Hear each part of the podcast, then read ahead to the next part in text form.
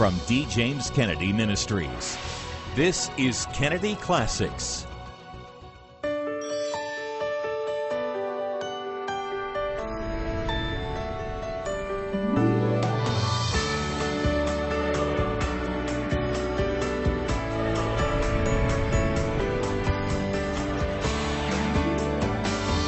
Welcome to Kennedy Classics. Hello, I'm Frank Wright, president of D. James Kennedy Ministries, where we are standing for truth and defending your freedom. Welcome to Kennedy Classics. Make sure to download our ministry app for your smartphone or mobile device, where you can watch all of our programs and access all sort of great biblical content. Just visit the App Store for your device and search for D. James Kennedy Ministries. We often talk about God's mandate for us to live out our faith in the world. We were commissioned by His Son to spread the gospel to the ends of the earth. Doing so is not an easy task, but He has equipped us to be His witnesses in the world. You might hear that phrase, be His witnesses, quite often, but what does it really look like? Being His witness mainly means two things knowing Christ and sharing that knowledge with others. Jesus paints the picture for us when describing his followers as the salt of the earth and the light of the world. That, of course, raises the question how are we to live as salt and light in a culture that has continually been turning away from God? Here is Dr. D. James Kennedy with his message Salt and Light. Our scripture lesson this morning is taken from the fifth chapter of the Gospel according to St. Matthew. Matthew 5, we shall begin our reading with the tenth verse. May we hear the inspired word of the living God. Blessed are they which are persecuted for righteousness' sake, for theirs is the kingdom of heaven. Blessed are ye when men shall revile you and persecute you, and shall say all manner of evil against you falsely for my sake. Rejoice and be exceeding glad, for great is your reward in heaven. For so persecuted they the prophets which were before you. Ye are the salt of the earth, but if the salt have lost his savor, wherewith shall it be salted? It is thenceforth good for nothing, but to be cast out and to be trodden under foot of men. Ye are the light of the world. A city that is set on an hill cannot be hid, neither do men light a candle and put it under a bushel, but on a candlestick, and it giveth light unto all that are in the house. Let your light so shine before men that they may see your good works and glorify your Father which is in heaven. And may God speak to us today through this his holy word, and may his name ever be praised. Amen.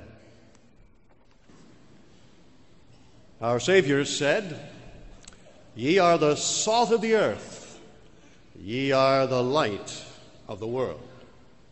Salt and light twin qualities that every Christian should have, and in fact, at least to some degree, every Christian does have. Today, I'd like to focus our attention on the first of those the fact that we are to be the salt of the earth.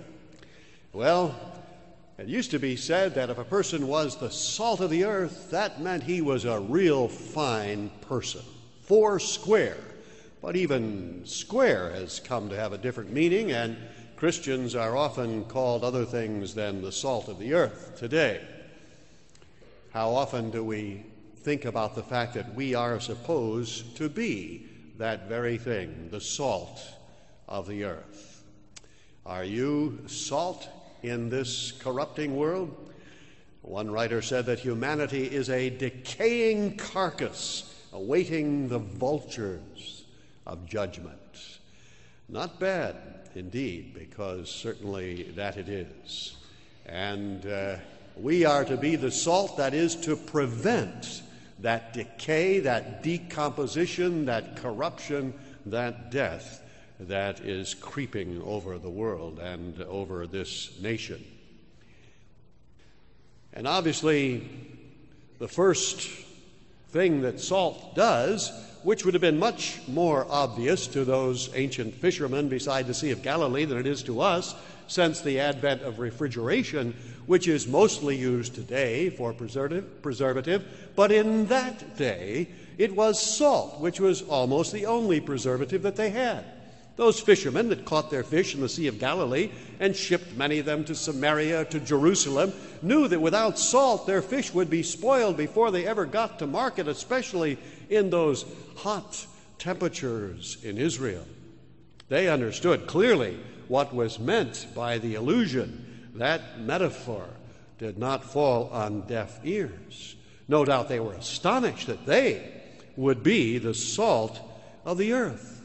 And so salt was exceedingly valuable because of that. You know, at some places and times in history, salt has been used for money. Did you ever hear of a man who was worth is salt? It's also been used in some cultures as gifts. You got salt for your birthday because it was rare. However, for salt to preserve any meat from corruption, it must have direct contact. The modern word is involvement. But today, there are many Christians that have little involvement with the corrupting meat of this world.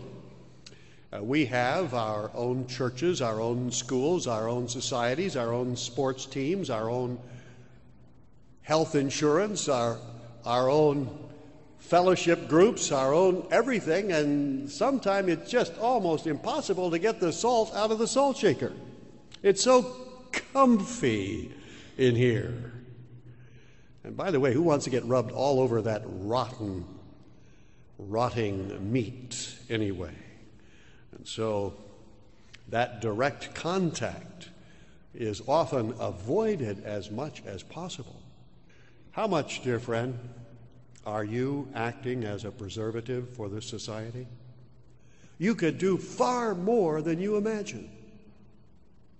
You could change many things in this society if you would just sprinkle some of that salt upon some of that decaying meat. Let your voice be heard. Don't be afraid. We can have an influence a preservative influence everywhere we go. I've always appreciated that story I once read about General Robert E. Lee, who, though he had a blind spot, not uncommon in his day, about slavery, was nevertheless a Christian man and a gentleman. And one day, a number of the people were standing around in a circle. They were talking in a large circle, and one of the men said, I heard a good joke the other day. And then he looked around, said, I just wanted to make sure there were no ladies present. And Robert E. Lee said, Sir, I would remind you there are gentlemen present. You think that joke was told? No way. Someone says, I heard a funny story the other day. Want to hear it? Sure, I love clean jokes.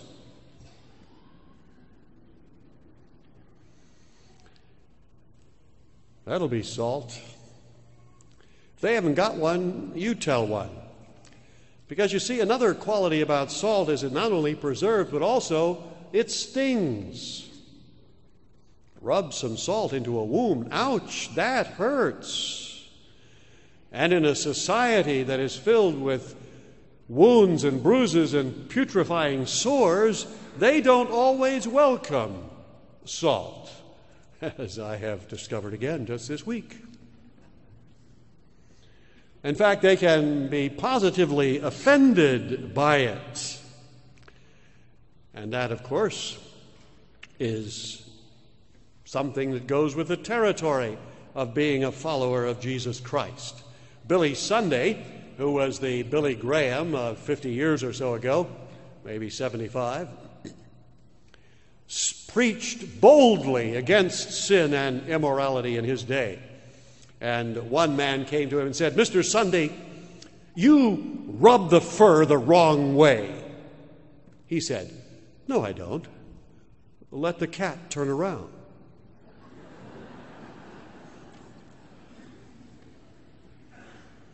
And I've always been impressed by the fact that after waiting hundreds of billions of trillions of eons of time, all during which God knew and Christ knew that one day he would be coming into this world and that God himself would come to speak to his creatures. And no doubt he had given much thought to what he would say. And so when he appeared, what was the first thing that Jesus said? Having pondered it for trillions of eons, he said, Turn. He said, Let the cat turn around. That's a loose translation of the Greek. The word is metanoia, and it means repent, turn around the first thing Jesus said was, Repent and believe the gospel. For except a man repent, he said later, except ye repent, ye shall all likewise perish. And so, salt does irritate, it does sting, but nevertheless, we are called upon to be that salt. Not only am I, but you are as well. Jesus didn't call us to be the sugar of the world, He called us to be the salt of the earth. And I want to tell you something. I would much prefer to be the sugar of the world. I would be delighted to have all men think well of me. And I want you to know that I don't like it when people carry signs and say that I'm a Nazi and a hate monger and a fascist and a Khomeini and all sorts of other lies. I don't like it when the newspapers print nasty things about me. I really don't like that at all. Would you? I would much rather be Uncle Sugar Daddy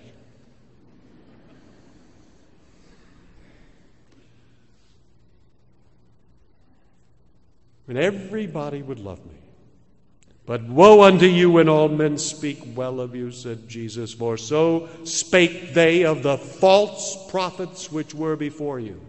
But blessed are ye when men shall revile you and persecute you and say all manner of evil against you falsely for my sake.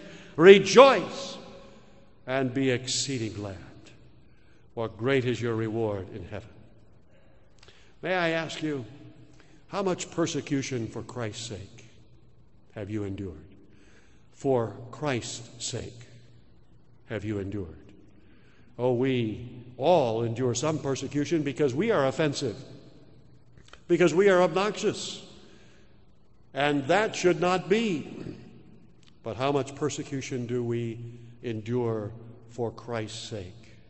The Bible says, all that, all that live godly in Christ Jesus shall suffer persecution.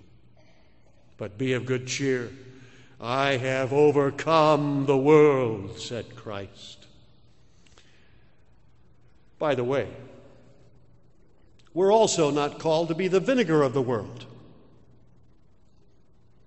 Neither the sugar nor the vinegar, but we're called to be salt. Because salt not only stings, it also purifies and cures and heals. Nothing like hot salt water for a bad throat, as every speaker and singer knows, and many others as well. We should be the healing balm, and salt is that.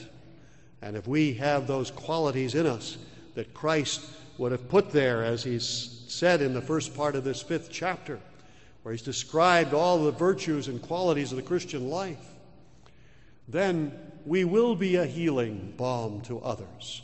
And people will come to us. Have you ever noticed how there's so many people that will revile Christians? And they will say all manner of evil against them falsely until they get into trouble. And then where do they go? So many of them will come to a Christian, the only person they know that prays, and ask them to pray for them. Ask them if they can help because they know they've seen somebody who has received help himself, whose life has been cured and healed by Christ, and they want the same sort of thing. No, we're not the vinegar of the world.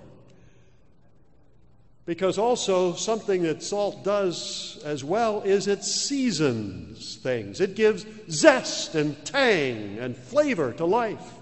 And so ought we to. We're not called upon to be the wet blankets of the world, but rather we should give salt. What is salt? A young boy defined it. Salt is that stuff that tastes bad when it's not there.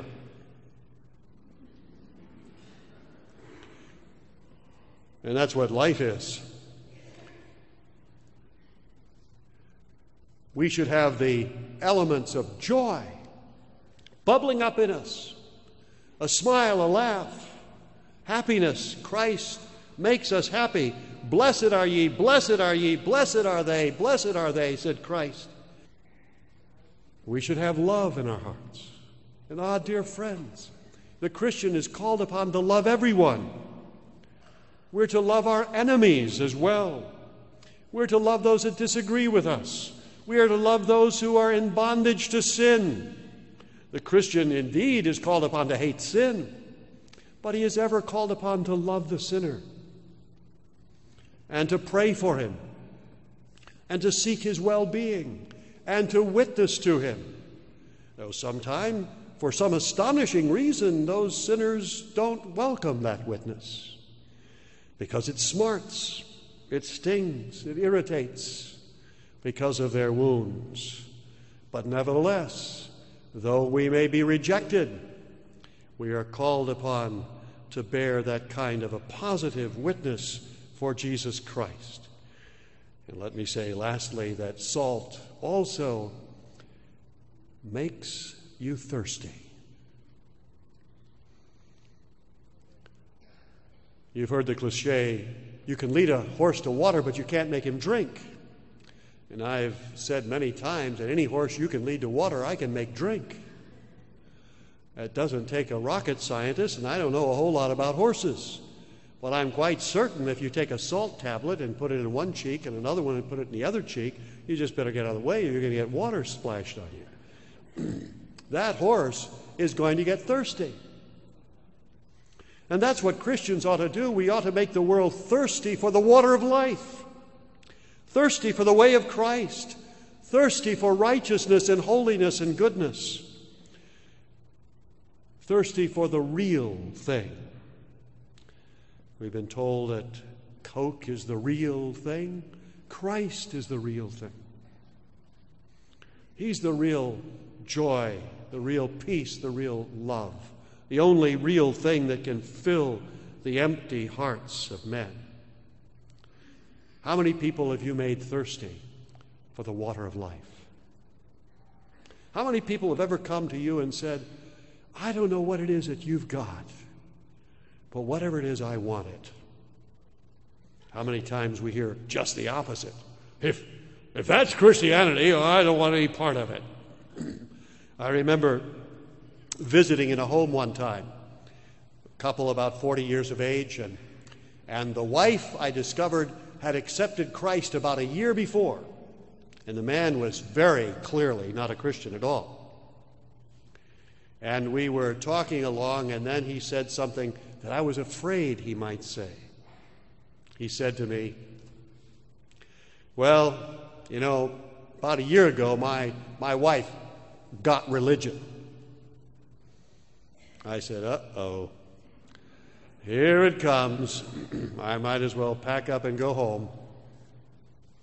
And he said, and I don't know what it is, but she has been more forgiving, and she has been more joyful, and seems to be more peaceful than any time in our entire marriage, and I don't know what it is, but whatever she's got, I'd like to have it. I said, Praise the Lord. Just happened to have brought some with me.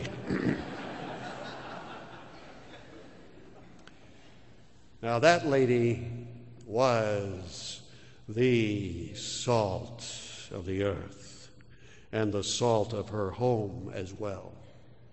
And that's what Christ calls all of us to be. Make people thirsty for the water of life, and then give them a drink. Give them a drink of that water of life. Share with them the glad tidings, that sparkling, bubbling well of water that Christ offers to us of life everlasting. Share the good news of the gospel with them. Somebody said that too many Christians are like Arctic rivers, they're frozen at the mouth. How about you? Are you assuaging the thirst of any today? God grant to all of us that we might, in truth, become the salt of the earth. Lest, having lost our savor, our saltiness, we become good for nothing but to be cast out and trodden under foot of men. May we pray. Dear Lord Jesus, let us seek Thee day by day, hour by hour. Let us immerse ourselves in Thy Word and seek Thy face in prayer that we may become more like Thee. Lord, make us the salt of the earth, and may others be drawn to Thee as they are made thirsty for the water of life and grant us the courage to stand against the corruption of our time. We ask it, O Christ, in thy holy name. Amen. Did Dr. Kennedy's message today make you thirsty to know Jesus Christ as your Savior and Lord? If so, Jesus Himself says, Whoever believes in me has everlasting life. So you might ask, what does it mean to believe in Jesus Christ? Well, Jesus died on the cross and rose again to pay the penalty for our sins. Yes, we are all sinners, but Christ died for us. And if we'll transfer our trust from our own efforts to get into heaven and place our trust in Jesus' death and resurrection, then He offers us the free gift of eternal life. If you'd like to have that assurance that you are in fact a Christian, and not just in name, but a true Christ follower, then we can go to God together in prayer right now saying, Lord Jesus Christ, I know that I'm a sinner in my thoughts and my actions, and I repent right now and place my trust in you. Please forgive me and cleanse me from my sins so that I may live for you from this day forward. In your name I pray. Amen. If you just prayed that prayer sincerely from your heart, you've just begun the greatest adventure of your life. And to help you get started, we'd like to send you the book written by Dr. Kennedy for new believers. It's Beginning Again, which is precisely what you're doing. To receive your copy, just write to our address or call our toll free number. And be sure to ask for Beginning Again. It's our gift to you. God bless you. As Dr. Kennedy tells us in his message, the Lord has given us the responsibility to be salt and light in our own communities. But while it might sound simple, it can be very intimidating for us to step outside of our comfort zone and be vulnerable with others. Fortunately, with God's help, it is made possible. Yet there are those who actively work to silence the Christian message. For instance, the Southern Poverty Law Center which once did good work in the latter days of the civil rights movement and has now taken to labeling Bible believing Christians among so called hate groups. Even this very ministry has received that designation. It's part of their secular left attempt to marginalize and silence those who speak biblically on issues like sexuality and marriage. And sadly, the media and much of corporate America believes the SPLC's designations as gospel. That's why we made an important decision to file a federal lawsuit against the Southern Poverty Law Center. And we need you to stand with us. This group is doing tremendous damage, and we must resist them in their attempts to officially label traditional Christianity as hate speech. Can I ask you to please consider giving a generous donation to help us with this lawsuit? The SPLC, according to their own public disclosures, has more than $300 million in assets. We cannot counter that without your help. Simply write to us at D. James Kennedy Ministries, Box 11164, Fort Lauderdale, Florida 33339, or call toll free 888 332 3069 or you can go online to djkm.org. We also invite you to sign a petition to Representative Trey Gowdy, Chairman of the House Committee on Oversight and Government Reform. We're asking him to hold hearings on the Southern Poverty Law Center. Their false hate designation led to a shooting at one Christian ministry by a radical homosexual activist who selected his target from the SPLC's defamatory hate map. And they've never offered a word of apology. Yet the media and sometimes even the government still often rely on their biased information. The truth must be exposed. Please help us with a generous donation to press this lawsuit against the SPLC and get your petition to Congressman Gowdy asking for hearings into their activities. You'll also be helping us continue the vital, ongoing work of this ministry. Simply write to us at D. James Kennedy Ministries, Box 11164, Fort Lauderdale, Florida 33339, or call toll free 888 332 3069, or go online to djkm.org. We here at D. James Kennedy Ministries are standing for truth and defending your freedom. I'm Frank Wright. Thanks for joining us for this edition of Kennedy Classics. We'll see you next time. Today's program is available on DVD or audio CD for your gift to this ministry of any amount. Please call, write, or log on to our website today. This has been a production of D. James Kennedy Ministries.